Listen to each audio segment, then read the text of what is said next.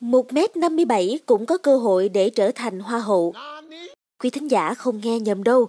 Trong tháng 4 này, cuộc thi Hoa hậu Quý bà Hòa bình 2023 sẽ được tổ chức và chấp nhận cho các thí sinh sở hữu chiều cao từ 1m57 tham gia. Không chỉ dừng lại ở đó, thể lệ cuộc thi còn rất nhiều điều thú vị khác. Xin mời quý vị thính giả hãy cùng với Trinh Trà tìm hiểu về cuộc thi này nha. Vào ngày 1 tháng 4 vừa qua, cuộc thi Hoa hậu Quý bà Hòa bình Việt Nam 2023 đã tổ chức buổi họp báo công bố thể lệ cũng như thời gian diễn ra cuộc thi. Trưởng ban tổ chức là bà Phan Kim Oanh, cũng là đương kim hoa hậu của cuộc thi Hoa hậu Quý bà Hòa bình quốc tế năm 2022. Sau gần 5 tháng đăng quang, bà Kim Oanh cùng với công ty của mình đã tổ chức cuộc thi này ở Việt Nam với mục đích truyền tải năng lượng tích cực đến với các chị em phụ nữ đã lập gia đình, cổ vũ hòa bình và quảng bá hình ảnh của người phụ nữ Việt Nam đến với bạn bè quốc tế. Vì là danh hiệu quý bà nên cuộc thi sẽ dành cho những phụ nữ đã lập gia đình hoặc đã ly hôn, có độ tuổi từ 25 đến 45, đặc biệt là chiều cao từ 1m57 trở lên. Bên cạnh đó, theo đúng như format của phiên bản quốc tế, ban tổ chức sẽ chấp nhận cho tất cả thí sinh đã phẫu thuật thẩm mỹ đăng ký tham gia. Nice. Cũng tại buổi họp báo công bố cuộc thi Hoa hậu Quý bà Hòa bình Việt Nam năm 2023, bà Phan Kim Anh cho biết cuộc thi đã được Sở Văn hóa Thể thao Hà Nội cấp phép và dự kiến sẽ được diễn ra từ ngày 10 tháng 4 đến ngày 12 tháng 5 tại Hà Nội.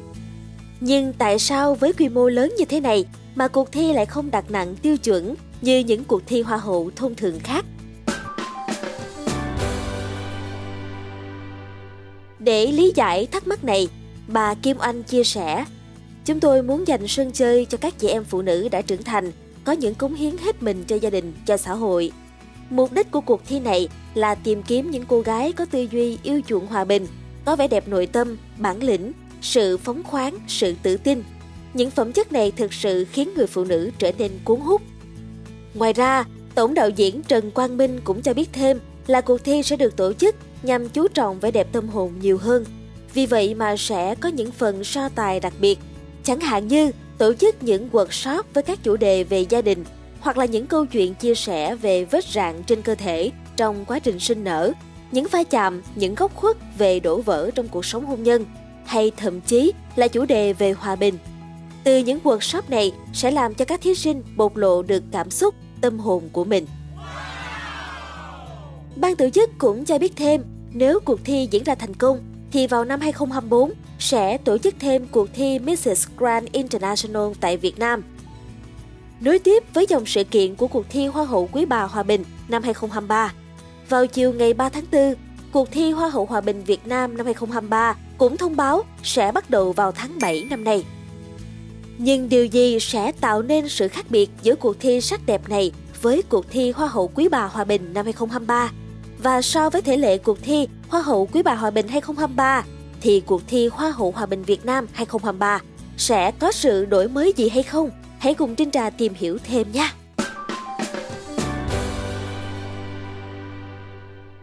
Trưởng ban tổ chức Hoa hậu Hòa bình Việt Nam chia sẻ, mặc dù hiện nay có rất nhiều cuộc thi Hoa hậu lần lượt diễn ra, nhưng trong mỗi cuộc thi sẽ mang lại những tiêu chí hoàn toàn riêng biệt. Vì vậy mà các thí sinh có thể dễ dàng lựa chọn cho mình một trong những cuộc thi phù hợp để tham gia.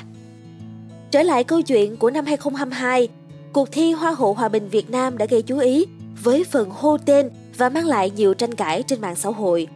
Nhưng với năm nay, để khắc phục sự cố của năm trước, ban tổ chức cam kết màn hô tên chắc chắn sẽ nghiêm túc và dễ thương hơn.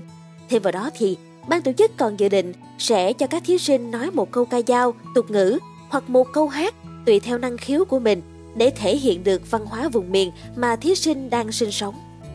Ngoài ra, trưởng ban tổ chức còn cho biết số lượng thí sinh còn rất nhiều vì mỗi năm sẽ có thêm một lứa người đẹp mới và đáp ứng được các tiêu chí đã đề ra. Bên cạnh đó, các thí sinh cũ chưa đạt danh hiệu ở các cuộc thi trước cũng sẽ có cơ hội tham gia tiếp tục. Cũng theo trưởng ban tổ chức, nhiều cuộc thi người đẹp đã hạ tiêu chí, đặc biệt là về chiều cao để thu hút nhiều người đăng ký tham dự. Nhưng đối với cuộc thi Miss Grand Việt Nam 2023 thì vẫn giữ nguyên tiêu chí cũ.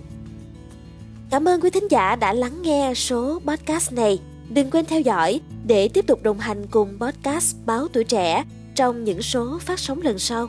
Xin chào tạm biệt và hẹn gặp lại!